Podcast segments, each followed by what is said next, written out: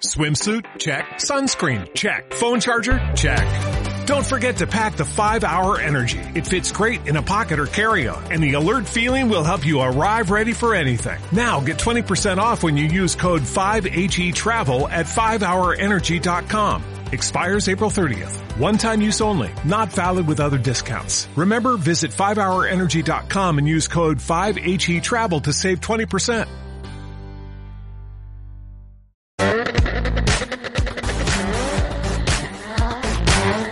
Estamos en la víspera de la víspera de Barcelona y nos toca hablar de Bakú, ¿no? Eh, exactamente, porque no hemos hablado todavía de Bakú. Que nos- yo creo que la primera vez que corrieron en Bakú siempre es un gran premio bastante, bastante interesante. La primera vez, la primera vez fue un tostón. La primera vez fue el año pasado, yo creo, ¿eh? No, corre- han corrido ya por lo menos tres veces. Y Sergio Pérez ha hecho podio en dos. Hay que joderse. Hay que joderse la vida. Pero bueno, oye, no- Pero bueno, es lo que tiene. A ver, eh, no, A hemos ver, hecho, de no hemos hecho burrún burrún, no hemos hecho ni burrún burrún siquiera. eso, se- eso se mete en poco. Ah. Eso se mete en poco. Ostras, mira, burrún burrún, eso ha sonado burrún burrún. El, el, el platazo ese ahí de, de la El platazo sí, que está aquí el- está el, el- el- el mecánico. Aquí el mecánico un poco colgando tengo. Buah, Estoy con todo el equipo. ya- joder, pues tienes ahí los, tienes el de la rueda delantera, el de la rueda trasera el de- y, y el del fondo plano. Y el de la pistola. Eso. Otro que está jodido, ¿ves? Ya no solo es tu, tu Marco, sino algún otro más. Oye, eso, pues Bakú, eh, gran premio que pues parece una especie de Mónaco a la... A la Ruski. Eso es, a la Ruski, pero que está dando juego este gran premio. Excepto, Sí, como sí, tú has dicho además. antes, el primero que debió ser bastante aburrido. no mucho, pero el año pasado, entre pitos y flotas, la verdad es que fue un premio bastante interesante, con un montón de coches de seguridad por ahí, con... ¿Llegó a haber bandera roja, bandera negra en el circuito? Ya, El año pasado no me acuerdo. ya no me Pero acuerdo. algo- Ya no me acuerdo. Me quiere sonar, me quiere sonar. Pero Que hubo bandera negra. Pero que hubo cachondeo, sí. Sí, hubo bandera negra porque fue cuando Raikkonen tenía el coche destrozado y le estuvieron arreglando el morro y Botas, que iba el último, le permitió recuperar un montón. Sí, sí, sí, sí. Año pasado se, se llegó a suspender la carrera por problema. Este año no ha sido para tanto, Pero casi. pero sí, sí, ha habido su choteo. Pero casi, que vamos a decir. Bueno, pues, oye, y es que estamos, en, estamos en la espera. de Barcelona, además, ¿eh? Sí, bueno, ¿tú tienes los tiempos delante? Tengo los tiempos delante. Perfecto, porque yo no. Vale. ¿Que ¿A qué quieres ir? ¿A los libres o vamos a clasificación directa? Vamos a clasificación, como, como, como he dicho, a mí los libres, ya vamos a dejar de comentar los libres, a no ser que hubiera una catástrofe tremendísima que no la suele haber. Vale. Resultados de clasificación. La primera en la frente. Román Grosjean, caca de la vaca. O sea, ni Fue- clasifica. este fue lo- ese no, no marcó tiempo, no sé qué problema tuvo, pero ni- ni- directamente ni siquiera marcó tiempo, cosa que me sorprendió muchísimo. Eso es. Pero el resto, si la memoria no me falla, se quedaron lo de siempre. Bueno, a ver. Brendan Harley con el toro rosso hizo un tiempo horrible o peor, porque fue, quedó como a Sí, 12 segundos fue. de cualquier otro. O sea, Ah, sí, pero este fue el que tuvo el problema con su compañero de equipo que iba en vuelta lenta y por poco se lo come. Eso es. Resultado, como tú hubieras dicho, pues por poco se lo come su compañero de equipo iba en vuelta lenta y Pierre Gasly y Brendan Harley 17 y 19. Dices, un Haas estaba fuera porque ni clasificó y el otro Haas, sorprendentemente, también se queda, no, no se queda fuera porque consigue la 15, consigue la posición, pasa. Eh, y el que sí se queda fuera para desespero, por un lado es el Sauber de Marcus Ericsson y todo el mundo diciendo, bueno, pues y ahora se queda el otro Sauber como es habitual y todos felices. Y no, Y no, señor, Stoffel Van Dorn. Es- lamentablemente. se nos queda una cara, pero además, eh, claro, ¿eh? 1.44.6, eh, nah, nah, o sea, nada de nada. Su compañero de equipo, Fernando, 1.44.0, 6 décimas, son muchas décimas, chaval, hay que mejorar, o 1.44.489, me es igual, 479 Pero bueno, milésimas. a ver, como hemos, como hemos dicho muchas veces, y ahora se está, lo están diciendo más gente, como por ejemplo eh, Jenson Button, que va a correr con, contra Alonso en, en Le Mans, pero bueno, eso ya iremos. Eh, todos los compañeros de Alonso dicen que correr con Alonso tiene un problema. Y es que el cabrón no falla. Es un martillo pilón. Da igual el coche que tenga, pero correr contra Alonso tiene un problema y es que quedas mal siempre. Bueno, y entonces vamos a la Q2 y en la Q2 eh, ya se ha quedado un McLaren, ya se ha quedado un Haas, ya se ha quedado un Sauber. Pues estos tres son los que en orden McLaren Sauber Haas son los que se quedan fuera, 13 para Alonso, 14 para Leclerc y 15 para Magnussen. Mientras que las insignes 11 y 12 son sorpresivamente, aunque no por el tipo de circuito, los, los Williams o los malditos Williams, vamos a decir, de Lance Stroll y Sergei Sirotkin, el Ruski. Ay, poderoso caballero es don dinero que logran bajar de, de 44 segundos y hacerse con las posiciones 11 y 12. Ya veremos después, ya veremos después. Y nos queda la Q3. Y en la Q3, pues, chico, de abajo para arriba, los dos Renault emparejados, Hulkenberg por delante de Carlitos, los dos Force India, con También. Esteban delante del Checo Pérez. Luego el Ferrari de Raikkonen que prometía mucho, pero se queda sexto. Se queda sexto y además, por lo visto, le, le ponen un tema de ruedas porque había usado no sé qué historia de ruedas.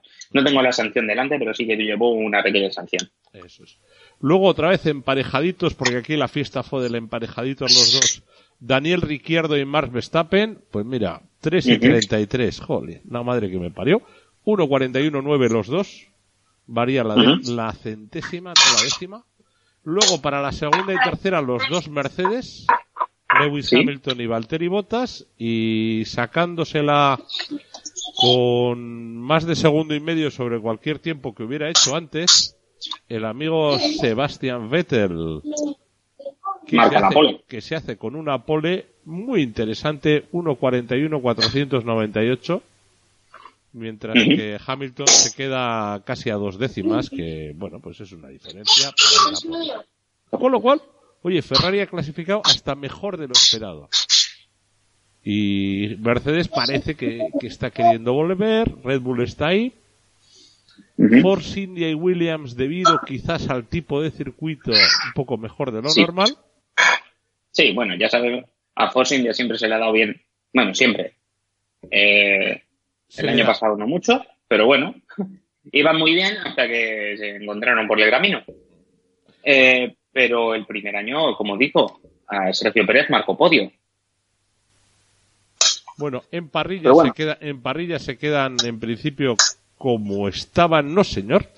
Tenemos penalización para Nico Hulkenberg, que ocasiona que Fernando Alonso salga en el 12 y Sirotkin en el 11. O sea, Sirotkin que tenía posición, Fernando que tenía posición buena, la pierde, el lado bueno de parrilla, la pierde al tenerle que, que ceder el lado Sí, avanzando un puesto y veremos que eso puede tener algo que ver luego en la salida.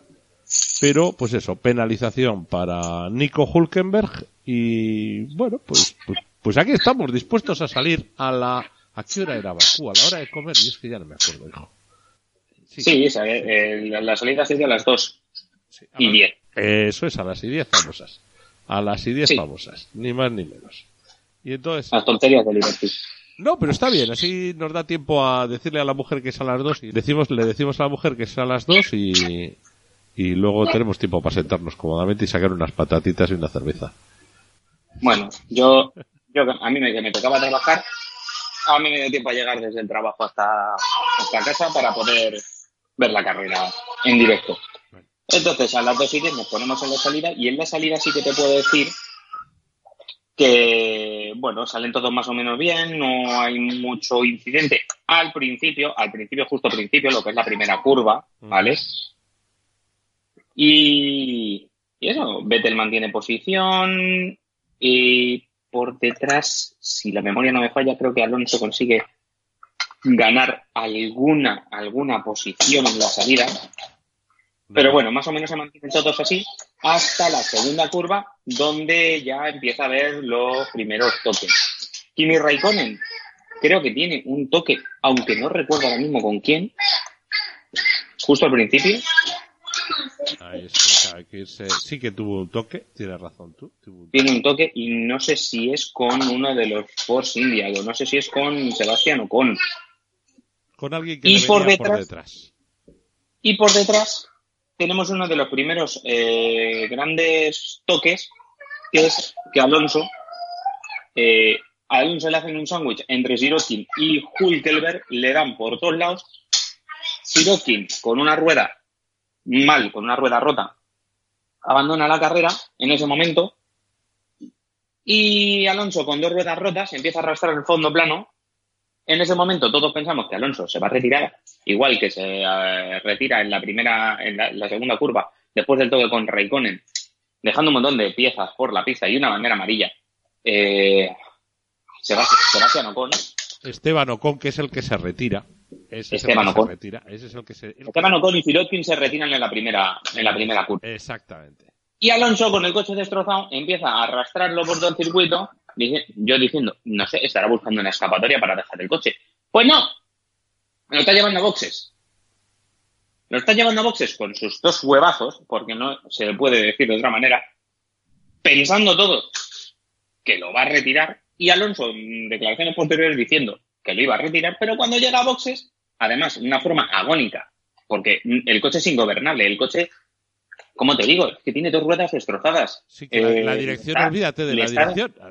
no, se ve que para, para mantenerlo recto lo tiene, tiene que llevar el volante completamente girado. Todo eso para mantenerlo recto. Pues el tío con sus dos huevazos lo aparca en carril de boxes, en su sitio, y dice a los mecánicos, venga, cambien de neumáticos y ponemos otro, otro morro.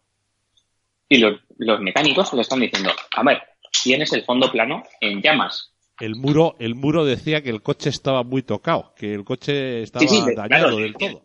Tienen muchos daños. Y Alonso, hasta por lo que ha dicho posteriormente, le, su pensamiento era eh, aparcar el coche y retirar. Pero luego. pues vamos a cambiar ruedas y a ver qué tal. ¿Cambiar ruedas?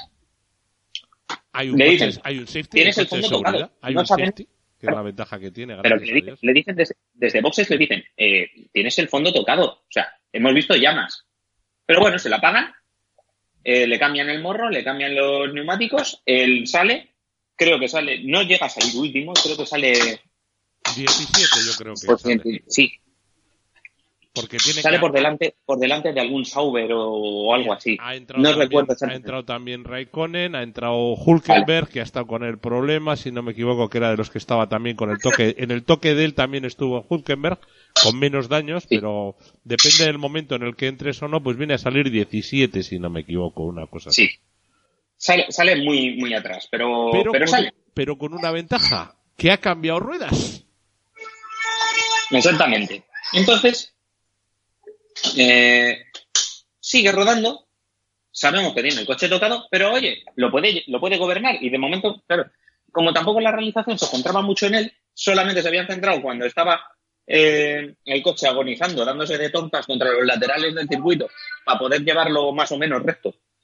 Yo ahí, yo pensaba, bueno, la carrera de Alonso está perdida. Pero el tío sigue, no, pues nada, pues que siga. Pero yo, yo creía que no iba a hacer absolutamente nada. Eh, bueno, Alonso sale, sale en su posición, pero bueno, ahí vamos a dejar a Alonso eh, en la cola de la carrera y... Con ruedas cambiadas.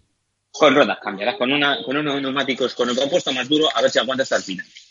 Pero bueno, dejamos a Alonso ahí y nos centramos en los Red Bull.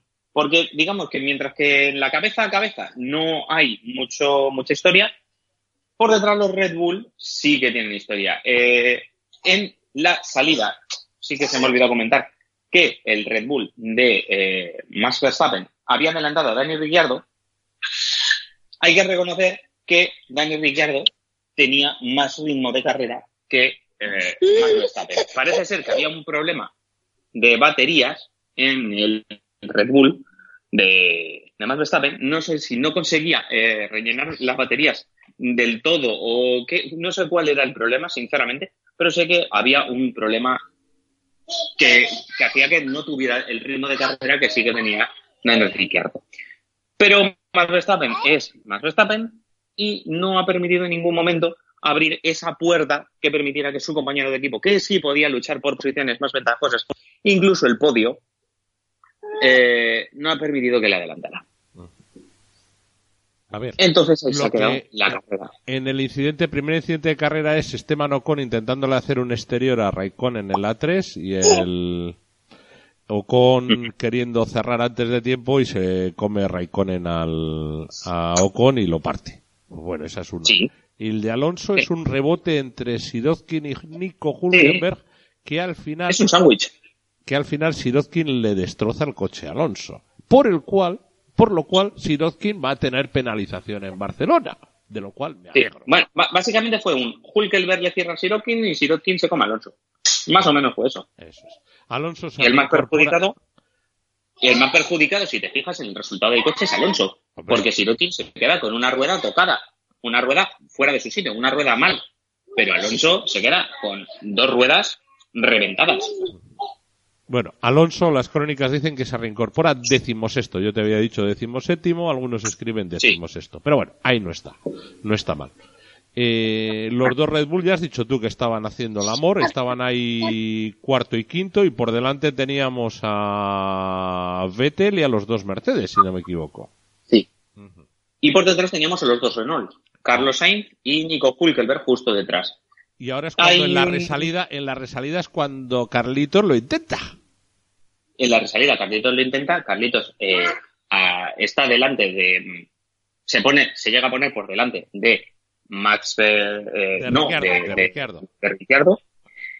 Eh, se pone delante de Ricciardo y sorpresivamente se pone con un ritmo muy superior, claro, venía con ruedas frescas, también hay que recordarlo, y los otros no, eh, y logra, hasta pasar a ver. Logra adelantar, logra, logra adelantar a Verstappen. Eh, luego no será para tanto el resultado, pero oye, ahí se pone. Cuarto en pista, ¿eh? Y conduciendo y adelantando a los dos Red Bull que al parecer tenían problemas de carga en la unidad de potencia. En la unidad. Pero bueno, eh, Nico Hulkenberg consigue adelantar también a Ricciardo y cuando adelanta Max Verstappen en una salida de curva se come el lateral y ahí se termina la carrera del compañero de Carlos Sainz. Otra vez, otra galleta, otra galleta. Exactamente. Pero bueno, esa galleta no tendrá mayores consecuencias porque no hay no hay gran piezas en pista y la carrera continúa. Los dos Red Bull le están dando el espectáculo al no permitirse adelantar uno al otro. Y con este resultado vamos a seguir durante prácticamente toda la carrera hasta. Por delante, a mitad de carrera, Lewis Hamilton es el que ha hecho una parada cuando iba segundo. Eh, y Vettel para más tarde, para la 30. Y esto eran de 51 o 53. Eh, en Ferrari de momento Esto significa que Bottas se pone líder, mientras cuando Vettel eh, porque estaba retrasando la parada para luego salir con ultra blandos botas, con lo cual la idea era intentarle hacerle un lío a Vettel. Y llega a falta de 16 o 15 es el duelo de los Red Bull, que te lo dejo todo para ti. Pues los dos Red Bull siguen peleando. Eh, justo antes de hacer su segunda parada eh, para cambio de ruedas, Daniel Ricciardo consigue adelantar en pista a Max Verstappen y justo es adelantar a Max Verstappen y le hacen parar en boxes para cambiar ruedas. Con tan buena suerte y tan buen ojo por parte del equipo de la bebida energética que sacan a Max Verstappen de la parada. O sea, sale Ricciardo, paran a Max y Max sale por delante de Ricciardo. Otra vez. Un undercut de toda regla le, hacen un undercut dentro de su propio equipo, siendo Ricciardo el que está por delante en el Mundial y siendo Ricciardo el que tiene más ritmo de carrera. Entonces, yo aquí solo tengo una cosa que decir. No entiendo por qué lo hace así Red Bull. Entiendo si mm, tienen clarísimo que Max Verstappen es su piloto a futuro. ¿Vale? Y que Daniel Ricciardo está fuera de la escudería. Cosa que se supone que todavía no tienen claro. Se supone que eh, Ricciardo todavía tiene contrato con ellos y que no ha decidido nada sobre su futuro. Pero a mí esto de hoy me huele a vamos a dejar a Verstappen dentro y vamos a traer a Carletes, por ejemplo, como compañero de Max. Porque Cosa que- se va a ir a Ferrari. Por ejemplo. Cosa, cosa muy interesante si tenemos en cuenta el rendimiento que está teniendo mm, Kimi Raikkonen este año. Y que Vettel tiene un contrato multimillonario para las próximas dos temporadas. ¿O tres temporadas? No, dos. Total, que estos han entrado a cambiar para poner ultra blandos justo al final, en la 38 y en la 39, quedando 12-13 vueltas. Y, están ahí juntos, eh, vuelta 40. Acaban, ya han salido los dos, ya han calentado ruedas. ¿Y qué pasa? Han calentado ruedas y pasa lo que tenía que pasar. Y es que en el final de la recta principal, Daniel Ricciardo va a adelantar a su compañero de equipo porque tiene mejor ritmo y porque puede luchar por posiciones de podio. Y tiene DRS porque va detrás de él pegado y porque va al rebufo. O sea, es que tiene todo para Y adelantar. su compañero de equipo, como si fuera, como si estuviera luchando contra un Force India, contra un McLaren o contra un Ferrari, le empieza a cerrar la puerta. Le empieza a cerrar la puerta de forma que hace dos, tres cambios de dirección. ¿Vale? Entonces, eh, recuerdo, en la recta principal es una recta de un kilómetro y pico. Pero encima que sale de una zona bastante rápida del circuito. Entonces, los coches van a tope. Y cuando digo a tope es que van a 300, 350 kilómetros por hora. Ponte. Nah, Eh, nah, de andar por casa. Nah, yo no los cojo, ¿eh? Yo no los cojo de aquí a España, ¿eh? Pero bueno, Ay. al final de la recta principal, eh, Verstappen se pone a hacer el tonto, haciendo varios cambios de dirección, cosa que recordemos que es ilegal. Solo se puede hacer un cambio de dirección para cerrar la puerta. Uno, nada más que. Y pasa lo que tenía que pasar, y es que Daniel Ricciardo se lo lleva por delante. Los dos Red Bull fuera. Cuando estaban en una relativamente muy buena posición, cuarto y quinto, los dos fuera. Muchos puntos para Red Bull se han perdido en esta carrera. Las cosas como son. Y con otra consecuencia lógica, y es que sale el safety car. Sale el safety car y tienes. Sí, Yo la primero bandera la amarilla. eso es, es que la consecuencia lógica del safety car, la verdad es que sí, porque el golpe se produce en recta, pero los coches acaban fuera de la recta, aunque sí que hay, pero tienes piezas. pero sí que hay piezas, piezas. que va a haber piezas, que va a haber piezas, y vaya si va a haber A piezas. va a haber piezas, va a haber más piezas, va a haber más piezas. Todo es muy interesante, es muy bonito. Va a haber más piezas porque cuando estás el safety car en pista, eh, hay alguien que, calentando neumáticos, alguien llamado eh, Kevin Magnussen, con un Román, Bo- y, y Román Gros- Grosjean, eh, eh, no, es eso, es Grosjean. Yo sabía que era un... el que toca el que, el que toca la pared y dice, es que me han tocado, y dices, anda, tócame los huevos, con perdón. No, yo eso no lo escuché, yo solo escuché el... ¡No! Pon el explicit. La, cuent- la, la excusa que dio es, es que he sentido cómo me tocaban. Y no le toca a nadie. A o ver. sea, es, es una excusa. ¿eh? Tenía las ruedas frías, las estaba calentando.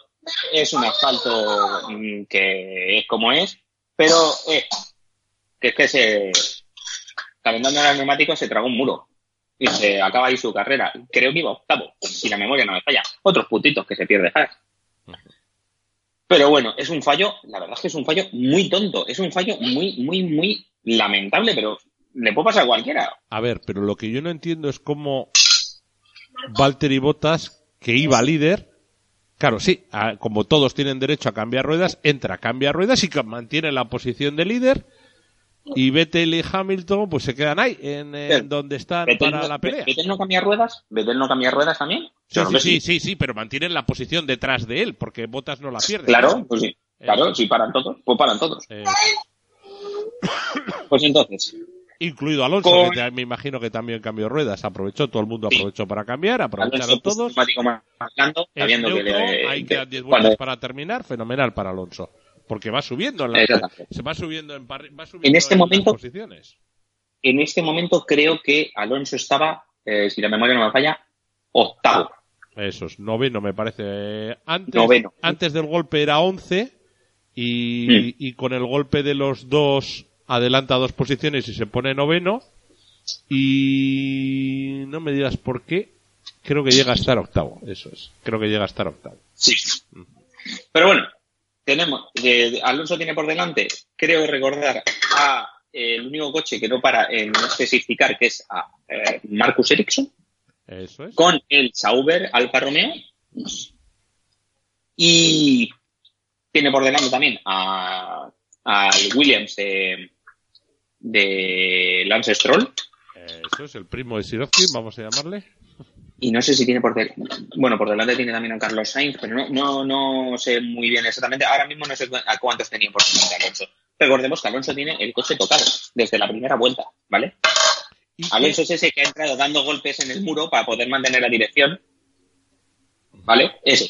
Y que está Leclerc también está ahí en la, en la fiesta con el otro Sauber. Ahí, ahí hay de todo. Ahí detrás de los cabeza de carrera, que vamos a decir que son, hemos dicho, Bottas, Vettel, Hamilton, Kimi, Checo Pérez, Carlos Sainz y Alonso ahí peleándose con Lance Stroll y Leclerc. Esos son los que están por delante. Pero claro, es que el puñetero, con perdón, safety car no se va porque hay que colocar a cada cual en su sitio y sigue dando vueltas. Y van quedando Y hay menos- piezas en pista, y siguen, siguen quedando piezas en pista, y al final, a falta de, si la memoria no me falla, cuatro vueltas o tres vueltas, eran cuatro o tres, el safety car anuncia que se va. Y se va. y se va. Y todo el mundo le Y da. está- y, a Botas, y. Bottas lo hace muy bien, sale muy bien, le- se la juega a todos. En vez de hacer como la otra Mm. relanzada anterior de Vettel, en este caso hace una gran relanzada y parece que se escapa y parece que le va bastante bien. Pero poco dura la alegría en casa al pobre. Poco dura la alegría en casa del pobre. A ver, hace una relanzada bien. Vettel le ponen los nervios y en vez de esperarse detrás de botas y ver cuándo tiene el hueco para adelantarle, se tira en la primera curva. Se tira en la primera curva y se pasa de frenada. Y se pasa tanto de frenada que se tiene que escapar fuera desde. Se tiene que escapar por fuera, permitiendo que le pase eh, Hamilton, que iba tercero, pero es que también le pasa a Sergio Pérez, que iba cuarto. Y Kimi, Entonces, y Kimi- Hamilton y- y Kimi Raikkonen. y Kimi, Es que, es que hace una Sí, cagada sí, le, de pasa- le, pa- le pasan todos. Entonces, le pasan todos. le- si se espera un poco, yo creo que le pasa hasta Marcus Ericsson. Casi. Y ahí se acaba la carrera de, eh, de, Vettel. de Vettel. Bottas primero, Hamilton segundo, eh, Raikkonen tercero. Sergio, Sergio Pérez, no, Sergio Pérez Bueno. tercero y Raikkonen cuarto. Eso es. Y Vettel quinto. Ese es el problema. Eh, Vettel no va a conseguir recuperar posición y así va a terminar la carrera para Vettel. Con una excepción. Con una excepción. Y es que Bottas, cuando iba primero, se encuentra con un trozo de pieza eh, por la pista, le revienta un neumático y se tiene que retirar. Que es el, A el tres vueltas de- final. cuando Es estás el ganando colmo la de la mala carrera. suerte. cuando estás ganando la carrera. Después de tantas vueltas, yendo, mm, haciendo una carrera de cabeza fría, cosas como son, haciendo una cabeza que, o sea, haciendo una carrera que te ha costado, que vas líder, que ya no hay quien te la quite, a falta de dos vueltas para que terminar, ¡pum! Fuera sin puntos. Es trágico, ¿eh?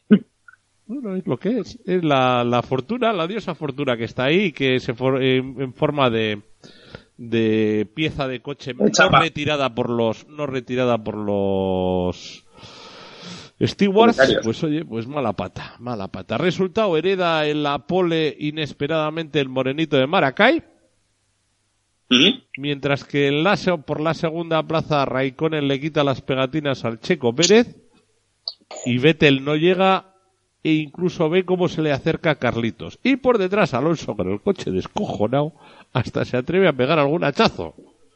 Eh, Sí, lo porque que Alonso luego se lo termina adelantando, Sí, pero Alonso termina séptimo. sí, a, a Stroll se lo merienda, que se había... pero a Leclerc, se lo merienda. pero a Leclerc que se lo había merendado, luego Leclerc se la devuelve la- en la última pasada y, y Leclerc se hace Porque vamos a, vamos a recordar una cosa, y es que Alonso iba con un coche que iba desde la primera vuelta con un agujero que luego se, luego se vio, era un agujero de 30 por 30 en el fondo plano, ¿vale? Fue arrastrando el coche por medio circuito, y cuando decimos arrastrando es que el coche se iba arrastrando. el coche y el culo. Y a pesar de eso, y a pesar de eso, Se- el tío no solo termina la carrera, sino que termina con puntos. Diciendo, ha sido la mejor carrera de mi vida. Por la dificultad que tenía, no por haber ganado ni nada.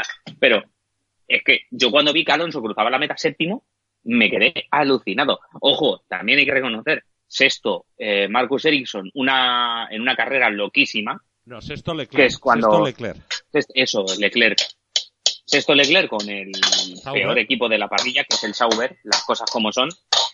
¿Cómo? Pues como siempre que ha hecho Sauber, haciendo una estrategia de estas locas a una sola parada. Oye, hay que quitarse el sombrero, ¿eh? Chapó, que sin coche. Y Lance Strong con el Williams hacer un octavo también. Ahora, que si no le hubiera dado el amigo Sirotkin a Alonso, ¿dónde estaríamos? Pues, pues Ya, por, y- si delante abuela de Carlitos. ruedas- Por delante de Carlitos abuela- en circunstancias normales.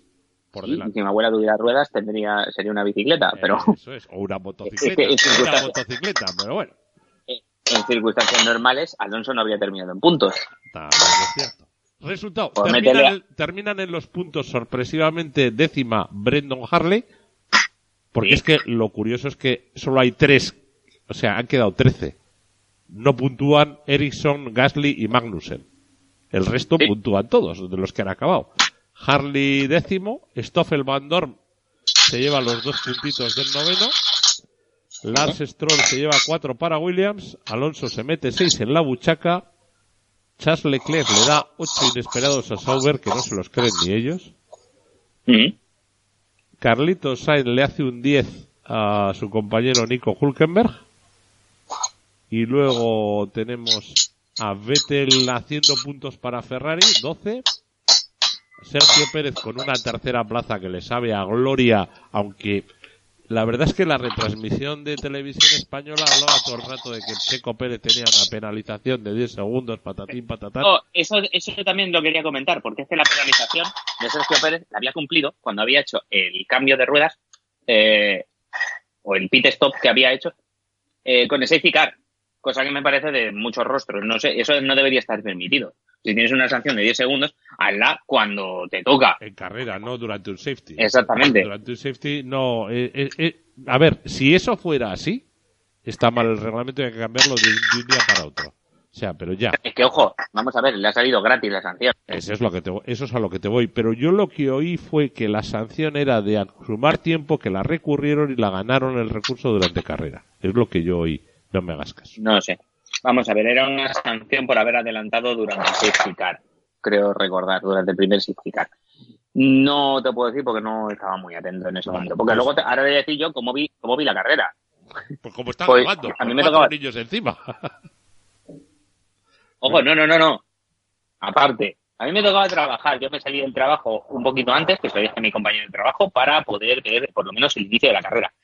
Y estuve viendo la carrera hasta más o menos el safety car de los dos Red Bull, que teníamos un compromiso y nos teníamos que ir. Así yo me cogí el directo de Soy Motor, ¿vale? Mm, Página recomendadísima para todos los planes del motor.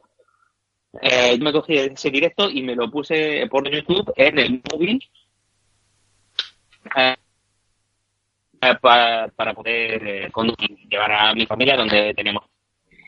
Pero es que no solamente eso, es que cuando estoy escuchando lo que está pasando, estoy escuchando que Román Grosjean tal, yo estaba llegando a, pues habíamos quedado cerca de donde yo trabajo, así que inmediatamente me subí corriendo a mi trabajo para poner la tele y poder ver el final de carrera. Y así desde el final de carrera.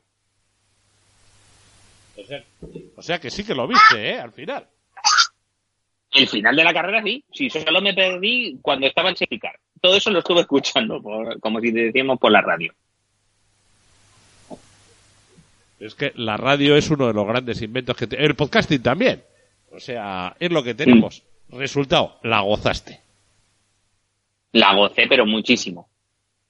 En mi trabajo se quedaron muy locos cuando me vieron aparecer corriendo diciendo, ¿dónde está el mando de distancia? Pero bueno, lo que los coches. Bueno, eso... ¿Dónde estabas? Déjame ver los coches. Y, pero los pudiste bueno. ver. Los pudiste ver, te las dejaron. Y en castellano, no se lo pediste en alemán ni nada, ¿no? Eh, sí, porque mi compañera también es española. Bueno, pues ni tan. Bueno, Total, bueno. que la gozaste, pero eso no fue nada comparado con lo que ha venido esta semana después. exactamente, porque luego esta semana teníamos el estreno de Alonso en el Mundial de Resistencia. Alonso con la marca de Pedrito Martínez de la Rosa, Toyota. Toyota es... eh, ¿Mm? La marca favorita de Pedro. Pe- Pedro ganaba con Toyota, Ah, vale. Ja- ganaba en Japón. Ah, vale, vale, vale. Eso no lo sabía. Bueno, bueno. Pues sí, el estreno de Fernando Alonso en el Mundial de Resistencia. Una una cosa, yo voy a decir una cosa.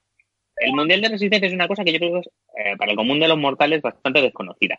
Y se están opinando muchas cosas eh, basándose en las carreras de monoplazas, que es lo más conocido, cuando no tiene nada que ver. Pero bueno. Alonso se ha estrenado en el circuito de Spa, un circuito en el que ganó, eh, el, circuito que le abrió las puertas para la Fórmula 1, que es con el que ganó eh, una carrera en Fórmula 3000 y hizo que fuera fichado por Minardi y ojeado por eh, Renault. Eh, pues ese circuito es el que le ha visto empezar en su andadura en el Mundial de, de Endurance World, World Endurance Championship, se llama, la super temporada de resistencia. ¿Vale? Que empieza ahora y terminará el año que viene en junio. Porque es una temporada larguita, que se dice. Y lo demás son tonterías. Van a correr dos veces en dos circuitos, que son este de Spa y Le Mans, que se va a correr dos veces esta temporada. Bueno, eh, vamos a decir primero, vamos a separar, yo creo que para, para, decir cómo es la carrera, hay que decir que corren cuatro categorías distintas de coches en, eh, en las carreras de resistencia. Por un lado están los prototipos eh, tipo 1, que es eh, en parte como el que corre Fernando Alonso, y otros de la misma categoría, aunque con distinta motorización. Porque Fernando Alonso está corriendo este año con el único equipo de fábrica, que es Toyota, eh, que tiene un presupuesto más alto y tiene motores híbridos. Bueno, pues este tiene unas reglas distintas a los otros tipo 1 de la categoría donde corre Fernando Alonso, que son eh, equipos privados, es decir, no de fábrica, al retirarse Porsche y Audi, que eran los que tradicionalmente corrían en esta categoría. Y estos equipos, a pesar de correr con unas reglas muy parecidas al coche de Fernando Alonso, eh, al Toyota, corren con unos coches que no tienen motor híbrido y tienen, bueno, tienen otras características. Son muy parecidos, pero no son iguales. Eh, una de las cosas es que pueden tener más flujo de gasolina al motor al no tener eh, ayuda híbrida, ayuda de las baterías del sistema eléctrico. Los coches mmm, no híbridos pueden tener un flujo de gasolina más alto, pero tienen que repostar eh, cada 17 vueltas. A diferencia de los, de los Toyota, que tienen motor híbrido y pueden repostar cada 19 vueltas, pero pueden gastar menos gasolina. Por el contrario, tienen el sistema eléctrico, que creo que es de 50 kilovatios, me parece estos son datos técnicos, y esto le da un plus de aceleración. Un plus de aceleración que eh, se compensa con menos velocidad punta, pero bueno. Digamos que tienen distintas reglas, pero más o menos están compensados. Aunque se pensaba que iban a tener una ventaja muy grande, ahora se ha visto que el Toyota no tiene tantísima ventaja como se pensaba a priori. Pero bueno, eh, luego están los LMP2, los prototipos eh, de resistencia tipo 2, que son coches menos potentes y más pesados, pero siguen siendo prototipos. Es como si dijéramos un Fórmula 1 y un Fórmula 2, ¿vale? Sería más o menos la diferencia para que nos entendamos. Pues todos estos corren juntos, pero es que aparte corren con turismos. Con turismos, a ver, con superdeportivos, con Ford GT, con Porsche 911, con Ferraris, con Aston Martin, en dos categorías distintas. Están los GT Pro y los GT AM. Entonces, digamos que es como si metes los Fórmula 1, los Fórmula 2, eh, los coches de la DTM y los superturismos, todos en un circuito a correr, todos juntos. Esa es? sería más o menos la historia. Que ese es el tráfico que hay, más o menos. Un poco de tráfico. Exactamente. Tú pasas de tener coches que corren más o menos a la misma velocidad como son los Fórmula 1 y eh, metes a un montón de coches que van a, a velocidades muy distintas eh, básicamente para generarte tráfico y un montón de chicanes móviles.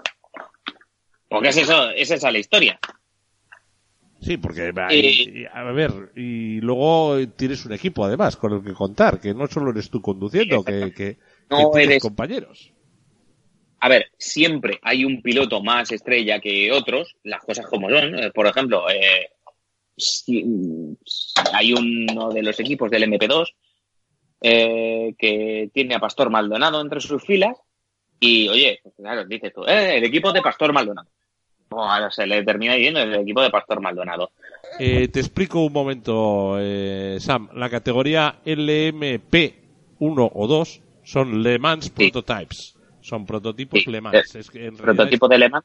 Es, es como se llama, porque existe una competición específica en Le Mans para ese tipo de vehículos durante todo el año, etcétera, etcétera. Pero bueno, pues oye, y ya acaban que, con las 24 horas. En Daytona, que en Daytona Alonso corrió eh, con un LMP2, porque corren también fuera del Mundial de Resistencia. Que fue por eso por lo que fue allí, para entrenar. Fue para entrenar e-, ese coche, ni más ni menos. Sí, sí, básicamente. Lo que pasa es que ahora se ha juntado con, eh, se han puesto con el Toyota, que sí, es un coche parecido, sí, las reacciones son más o menos, lo que pasa es que no tiene nada que ver. Es como decir, no, yo estoy acostumbrado a llevar un, un, como, ¿qué te puedo decir yo? Un Golf GTI. Bueno. Y me ponen un M3 de BMW. Pues, hombre, sí, algo tiene que ver, pero... Eh. Bueno, Alonso ahí defendiendo el pabellón, andando, andando rapidito, más bien, con un equipo apañado, vamos a decir, tampoco, pues es un carreras cliente, porque no hay no hay equipos de fábrica 100% de fábrica, y defiende el pabellón seis horas, que tampoco en resistencia son un matarse. no, porque carrera de 24 horas, que no solamente Alemán tiene la carrera de 24 horas, aunque son la más famosa, es la que más glamour tiene, es como decir eh, Gran Premio de Mónaco en Fórmula 1 a ver, nos acordamos todos de las en motos estaban las 24 horas de Montjuic que eran, boh, era aquello sí que era mítico y no, bueno, era lo mismo que Nürburgring 24 horas, etcétera, etcétera, que sí que había en motos y en coches pues también. Total, ni tan mal, ¿no? Parece para los fans de Alonso. Ni tan mal. Eh, no es una carrera que se le pusiera tan de cara como han podido decir algunos medios, porque eh, a pesar de todo, eh, a ver, Le Mans. Spa suele ser una carrera donde en resistencia no suele haber muchos problemas. Es una carrera que si haces bien la pole y tiras para adelante, eh, no suele haber mucho a Pero esta vez hubo dos. Hubo dos y uno mm, bastante al final de la carrera cuando Alonso tenía una ventaja con su compañero de equipo, con el, con el Toyota número 7, pues hay que recordar que Alonso corre en el Toyota número 8. Bueno, pues su compañero, su, su otro coche, el otro coche de Toyota, esta carrera parece que tenía mejor ritmo en todo momento. Y hizo la pole, aunque no pudo el primero por un tema de la gasolina que desclasificaron eh, la clasificación de este, de este coche, el Toyota número 7, y salieron desde el pit stop con vuelta perdida. Pero consiguieron recuperarla y a media hora tres cuartos de hora de terminar la, prueba, pilotando a Alonso, por cierto, después de solventar un par de errores de un compañero suyo de equipo, como es Nakajima, que hizo un trompito y tuvo algún problemilla, perdió bastante tiempo. Alonso consiguió recuperar la ventaja que tenían hasta prácticamente el minuto. Lo que pasa es que el otro coche llevaba mejor ritmo. Eh, y después de significar que hubo por un accidente de un no sé si fue un LMP1 o un LMP2, que por cierto ha salido del vídeo y es espectacular porque el coche sale volando y se pega una opción de tres pares de narices. Eh, es. me, pone los pelos de punta. Igual que me pone los pelos de punta el otro accidente que hubo en la clasificación de. No sé si fue Fittipaldi. Un, Pero los accidentes en esas categorías son muy, muy espectaculares. Eh, es este espectacular. Este, mucho. Sí, este hombre se partió, se partió las piernas. las dos eh, por varios sitios. Y el otro accidente, lo que te digo, el prototipo salió volando a como tres cuartos de hora del final de la prueba por coger mal uno de los pianos del Logus, de la subida del Logus. O sea que. Bueno, bueno, son cosas que pasan, son carreras. Bueno, pues carrera para adelante y vamos llegando hacia el final y la gente como nerviosa, vamos llegando hacia el final eh, la gente como nerviosa porque el otro equipo le está, el otro coche le está, le está recortando bastante tiempo. Y aquí es donde viene la polémica, porque Toyota les dice, oye, tú no adelantes y el otro que afloje. Que somos primero y segundo y no queremos que nos pase como a Red Bull en, en Bakú. Claro, es que todo el mundo ya dicen, no vamos a hacer una de las de, de, las de Red Bull, se llama eso ya, hacer un Red Bull. Exactamente. Y aquí, y aquí viene la polemiquita la polémica de baratillo porque la gente que no tiene ni puñetera idea de cómo funciona el campeonato de resistencia dice, claro, así se las ponen a Fernando Alonso. Es que ha ganado porque le interesa que gane. Ha, ganado porque, claro, Alonso es el que hace publicidad y mira que bien, ha ganado. No, ¿vale? Esto es el Mundial de Resistencia. Aquí eh, tú no sabes lo que va a pasar el resto de carrera. Porque esta es una carrera de seis horas y hasta cierto punto es más o menos eh, facililla, ¿vale? Vamos a decirlo así. Es una carrera más o menos facililla. Pero tú no sabes lo que te va a pasar en Le Mans. Mira lo que pasó el año pasado en Le Mans, que prácticamente ningún LMP1 terminó. Que el único, que creo que la ganó Porsche, porque fue el único LMP1 que terminó en la carrera. Ni más ni menos. O sea, Y a punto estuvo de, a punto estuvo de ganarla un LMP2. Porque los demás tuvieron sus problemas mecánicos y tuvieron que retirarse. Ojo, es que no es ninguna tontería. O sea, No. esto es resistencia. Todos los puntos cuentan. y luego que cada cual compite en su categoría, que tú dices, es que yo voy tranquilo primero. Mentira, hay una pelea por ahí entre el coche 37 y el coche 38 de la general que están peleando por una categoría que para ellos es Dios. Entonces, Claro, yo y tú estorbo estás tan- por medio, vete, tú estás por medio, vete a adelantarles y te dicen, "Ni una mierda, que estamos aquí tres coches en paralelo. Y si pasas tú de- a tu rebufo se me meten tres. Que esa, que esa es la liada.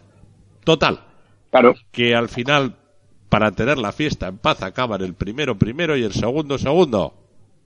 En la- además, la foto que le interesaba a Toyota, los dos coches pasando casi a la vez, eh, con los fuegos artificiales y una foto como bonita para el recuerdo. Y Alonso sonriendo porque ha vuelto a ganar una carrera, cosa que no hacía desde el 2013. Y ha cruzado él la línea, además, pilotando. A que, claro, a ver, yo entiendo que también para Toyota todo esto es mucha publicidad que es muy jugosa.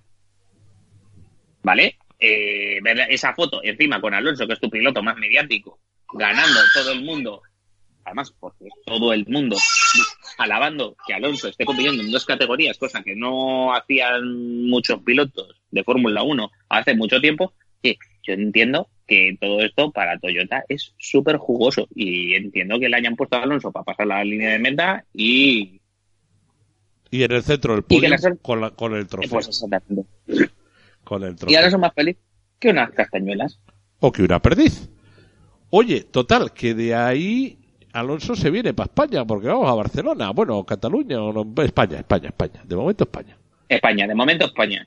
Pero en España, que- en España también resulta que al tiempo que Alonso la estaba liando el sábado, se empezaba a preparar una gorda, que era Jerez, ¿verdad, Sara? Sí, Jerez. Eh, Gran Premio de España. No fue nadie, ¿verdad? A ver esa carrera. prácticamente vacío estaba. Eh, entre ustedes y yo es donde tengo mi hotel de veraneo, pegando al circuito. Ya tengo reservadas mis fechas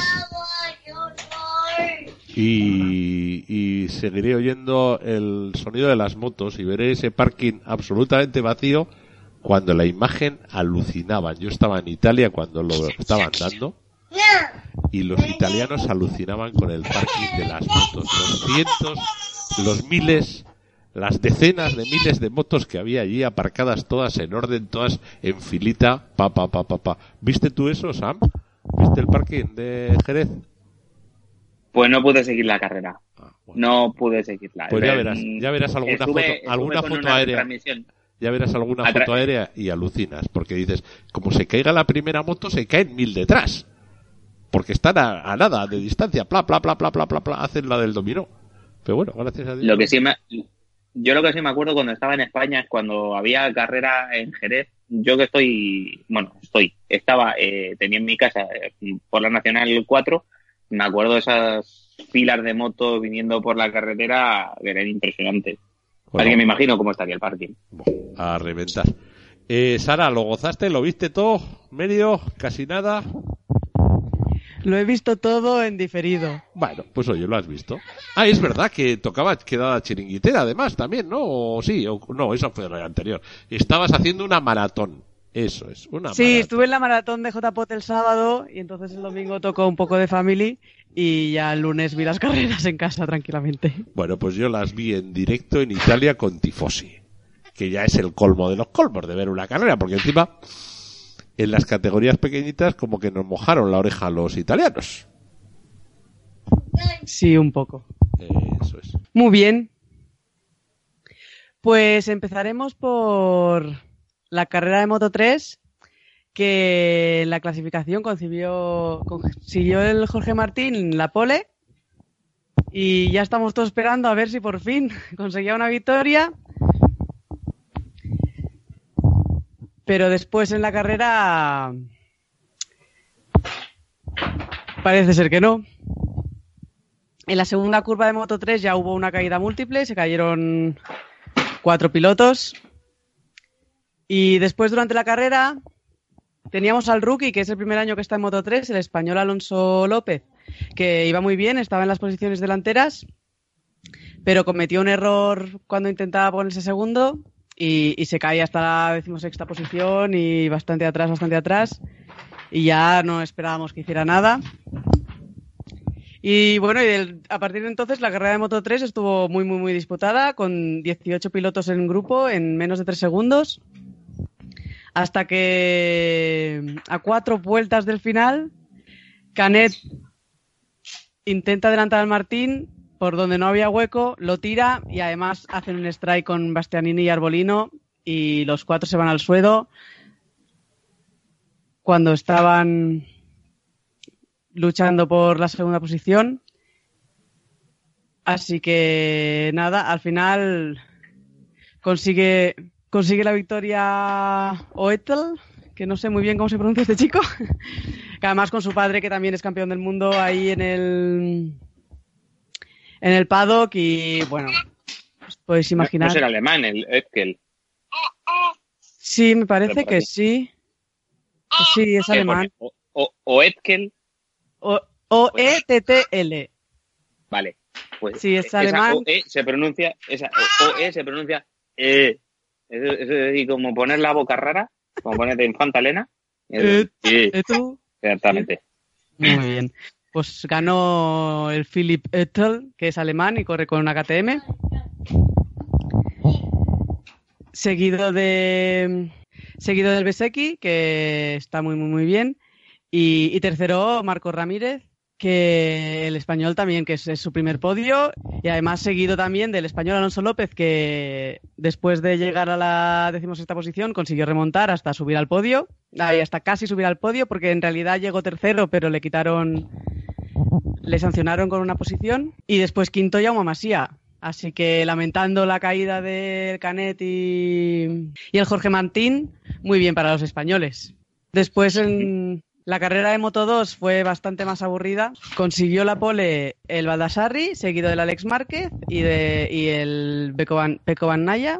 Y después en la carrera, el Alex Márquez se pone, se pone líder enseguida, pero después, cuando le pasan el Baldassarri y el Oliveira, al intentarse acercar, va demasiado, se le va la, la rueda de atrás en una curva y se va al suelo. Y a partir de ahí, pues no hay muchas novedades. Sigue la carrera básicamente toda igual y hasta que llegan a la línea de meta con el Baldassarri dominando toda la carrera, segundo el Oliveira y tercero el Bagnaya. Así que el Bagnaya líder del Mundial de Moto 2, seguido del Baldassarri y el Oliveira. Y el Márquez baja hasta la quinta posición, seguida del Xavi Vierge y el Joan Mir, que a ver si, jolines, tenemos más suerte con las caídas y, y conseguimos que los españoles lleguen al final de las carreras, por lo menos.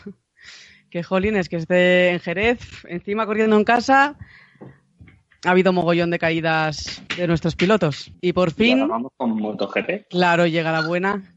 Llega MotoGP. Sí, que en la Q1 pasan a la Q2 el Dovicioso y el Viñales, que nos habían clasificado. Y, y en la clasificación final consigue el Crashlow la pole, que está haciéndolo muy, muy bien este, este año el Crashlow. Bueno, de hecho ha estado líder del Mundial. Así que después seguido el Dani Pedrosa, que el año pasado ganó aquí y que Jerez se le da muy, muy bien. Y, te- y tercero el, el Zarco. Y cerrando la primera línea con el Lorenzo, que parecía que en Jerez estaba, estaba mejor. Y a ver si le empezaba ya a coger el truquillo a la Ducati. Bueno, pues te puedo decir que yo esa la vi en Italia en diferido en una televisión, un canal que se llama TV8 y parecía que se estaban muriendo. Y digo, la madre que me parió si esto es una clasificatoria, lo que puede ser la carrera retransmitida para los italianos. O sea, lo viven como si les fuera la sangre en ello y la vida. Y dije, bueno, esta no me la pierdo, la carrera no me la pierdo en directo porque puede ser monstruosa. Y bueno, pues oye, ahí, ahí anduve aguantando para verla luego en directo. Total, eso fue el sábado, ¿no? Y el domingo, carrera. Eso es lo que tienen los domingos de Gran Premio. Y en la carrera, enseguida se pone Jorge líder, eh, por delante de Pedrosa. No, y que por detrás de, por detrás de los dos españoles, eh, que sorpresivamente, porque la polera no era para Jorge, ¿no? La polera de Pedrosa. No, fue para el Crashlow la pole. Eso, Pedrosa fue segundo. Kraslow. Y Kraslow es el que de repente ve cómo le pasa por todas las esquinas. Y, pero se queda, Sí. ahí, se queda ahí en el paquete. ¿Pero qué le va a pasar al pobrecillo? Pues Sí. Crashlow, esta, car- esta carrera se cayó. Se cayó en la cuarta, en... yendo cuarto. Que es un poquitín... eh, ¿Por qué crees que hubo tantas caídas? ¿Porque van demasiado al límite o...? ¿O porque... que donde no hay no se puede sacar? Bueno, pues habrá de todo. Hay gente que, que va bastante al límite y hay gente que pues necesita algo más. Pero en general es porque se va, va bastante al límite. No sé, por ejemplo, el, el Márquez tuvo un. se le movió mogollón la moto, estuvo a puntísimo, a puntísimo de caerse porque había arena en la pista de la caída de Lucy. De Luti. Entonces, bueno, también hay circunstancias, el asfalto, si está muy caliente, si las gomas no aún no, no agarran bien, a finales de carrera las gomas ya están más gastadas y si te pasas un poco, por poco que sea, es muy fácil caerse. Bueno, sí, también es cierto. Sí, que la trazada limpia es la trazada limpia y en cuanto esté sucio, pues te puedes ir a, a freír espárragos. En su día era aquello con la pintura, que si pisabas la pintura, pues también te, te, te desaparecía la moto. Hoy en día ya la pintura ya no es el problema porque las han puesto especiales, pero aún así eh, puedes apurar demasiado. Resultado, pelea preciosa por las cinco primeras posiciones. Vamos a decir, cinco o seis. Porque Una pelea muy bonita. eso es. Luego había un paquete detrás con Rins, su compañero y otro más. Y después en un paquete detrás venía el Valentino ahí como noveno, décimo. Valentino se había disfrazado de Jorge y Jorge se había disfrazado de alguna otra cosa. Digo yo, ¿eh? Yo cuando veía a Valentino ahí noveno, décimo, digo, ¿y este hombre qué hace ahí? Sí, ¿no? Sí, sí. El Rins se cayó también por eso, pobrecito. Mi Rins. se cayeron los, las, si no me equivoco, las dos Suzukis, primero Rins y luego la otra. Y Valentino, pues oye, de repente, pues va noveno, pero como se caen un par de tíos por delante, pues va séptimo, porque Crashlow fuera, Rins fuera, pues de repente va séptimo. Y ahí se queda con la caña puesta y vamos llegando hacia el final con una pelea preciosa con las dos de, entre las dos Ducati y las dos Repsol, eh, Pedrosa y Márquez Jorge Danidovi, sí. y Márquez Márquez se pone se escapa logra ponerse primero y escaparse pues de listos aunque arriesgando como dices tú se le pega unos remeneos la moto que vamos Sí, sí, que- hay- que- que- que- que- Hay curvas que se le mueve un montón. Va a todo lo que puede. pero pero ese escaparse ese medio segundito que saca va a ser el que le va a dar la felicidad vamos a decir porque por detrás, inopinadamente, pues se pegan unos hachazos, se vienen metiendo unos hachazos que ya no ves si son compañeros de equipo, sí o no, blanco o negro. Entre Dobby, eh, Lorenzo, y el que los viene a soportar la mayoría de las veces es Dani Pedrosa. Porque, pues, por- porque arriesgan, se les ve sacando pata en curva, se les ve poniéndolo todo. Y en una de estas de ponerlo todo, y se pasan de frenadilla, ¿no? O algo así. ¿O cómo lo viste tú? A ver, yo- vi eso, yo vi una pasada de frenada. Aquí cada cual va a interpretar esa acción, porque esto es interpretable. A ver, ¿para ti qué pasó? Para mí, pues el Dobby llevaba unas cuantas curvas ya preparando, la- eh, preparando el adelantamiento. Y cuando pasa Lorenzo, se equivoca, comete un error y se abre mucho. Entonces Lorenzo está ahí al loro, ve que el Dobby se ha abierto e intenta devolver, conseguir la posición otra vez de vuelta.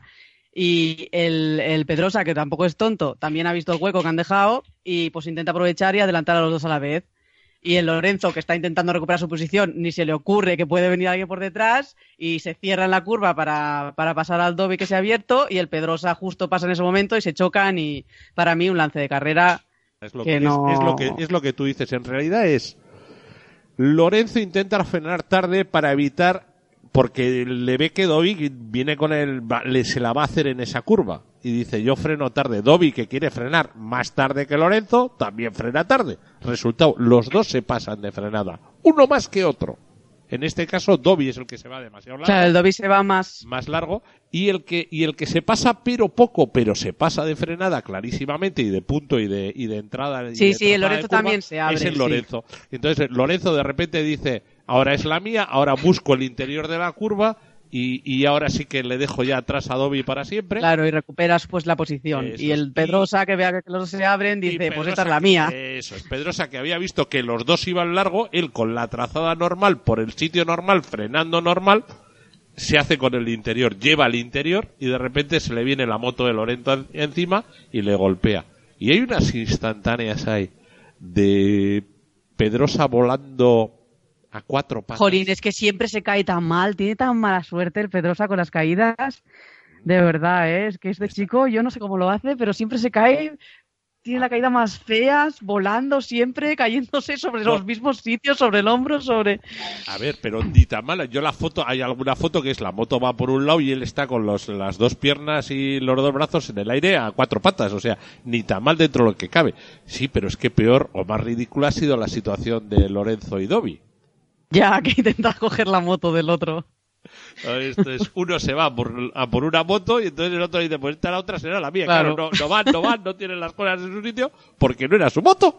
Porque no era su moto. Hay que No, joderse. claro, es que se caen los dos con la misma moto, todas Ya. pintas iguales. pues- pero que no sé yo si hubiera podido reemprender la marcha alguno de ellos, no lo sé. Evidentemente con la misma, con moto que no es la suya y luego hay sanción. O sea que tampoco hubieran podido hacer nada. Resultado, se escapa Márquez, pero es que de una atacada vale, ha subido tres puestos. No solo vale, sino Zarco que venía en quinta, yo creo que venía Zarco, se encuentra con que es segundo. Y tercero, ¿quién hereda el tercero? Alguien también que no se lo esperaba, pero para nada. Pero para nada. Eh, ya no me acuerdo. Yanone, ¿no? Eso sí, Yanone, sí, señor Yanone. Es el que se encuentra con esa Sí, sí, claro, es que Eso es. pierdes ahí a tres pilotos de golpe, más el Rins, el Klaslow, que se habían caído ya antes, pues incluso el Rossis, que se ve de golpes esto, esto intenta a ver si consigue llegar al podio. Ahí está, estaba a punto, estuvo a punto porque se queda cuarto y está ahí en la pelea. Resulta una carrera de las movidas, de las interesantes y de las que dan fe de que el deporte llega a Europa. Sí que oí en Italia, claro, para justificar lo de Valentino, te apunto que hablan de que es que la Yamaha con alta temperatura no funciona, que no saben hacerla ir con neumáticos. Y digo, pues sí que vamos buenos, porque en Europa se corre en verano. Pues si la Yamaha no va con calor, lo tienen muy negro. Pero vamos. Sí, bueno, es- en España dicen que el Viñales dijo que quería el otro motor, el motor del año pasado, y que, que es el que les iba bien, y que el Valentino dijo que no, que quería el motor que están usando ahora, y eso, y que el Viñales tenía razón porque es el motor que lleva el Zarco, por ejemplo, que lo está haciendo bastante mejor. A ver. eh, Así que cada uno barre para casa. Eso también es cierto. Esta semana están ahora mismo probando en Mugello Adriático, de ahí vengo yo. Pero claro, yo como tengo que trabajar también, no me puedo quedar a verlos. Están ahora, van a hacer test en, en Mugello y, y bueno, pues eh, cogerán nuevas experiencias o más experiencias. Eh, damos por terminada la grabación, te lo empaqueto y te lo mando para edición, eh, Sam, Sí, a la orden de primero. este año no. Coño. Nos y... Ponte 15 vueltas del final. Y un niño histérico. Espera. Bueno, eso suele ¿Qué pasa? O sea, después de tantas vueltas. Copón.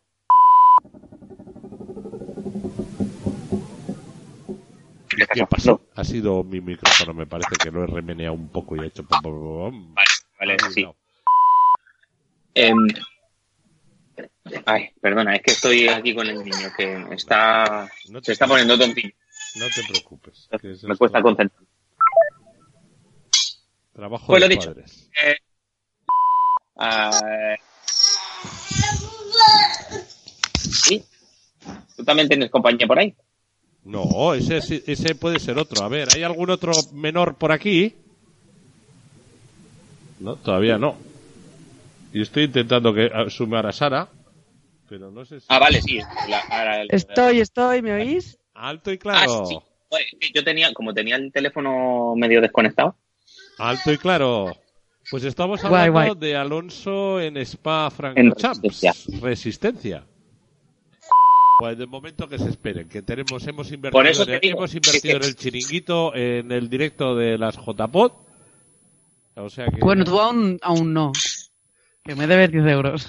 será cabezona la tía. Si estoy grabando no puedo ponerme a mandar dinero. ¿Vale? Eh, y estaba Somos grabando hombres, cuando no podemos hacer dos, dos cosas a la vez, no podemos hacer. No, con el mismo ordenador mejor no juegues.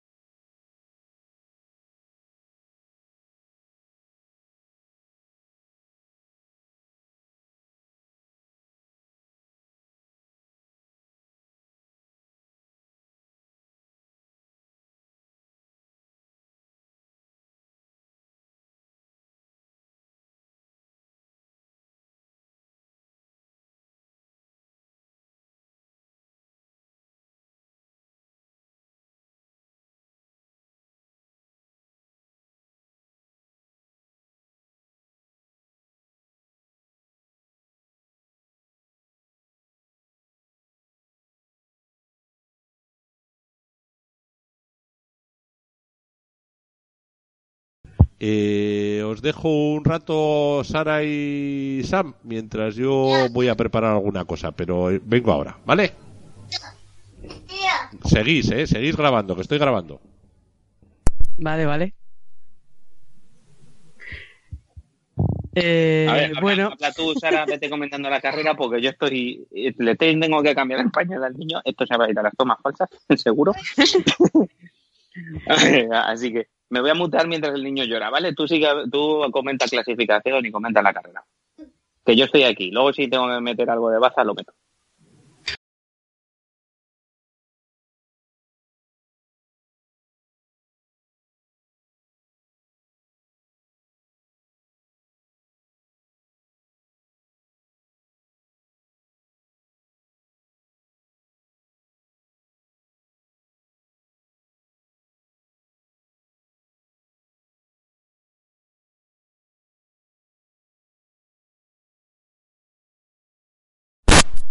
Hoy va, eso es que he llegado yo, con perdón. Buenas. Eh, hola, esto, ¿estáis en carrera o estáis en clasificatorias todavía?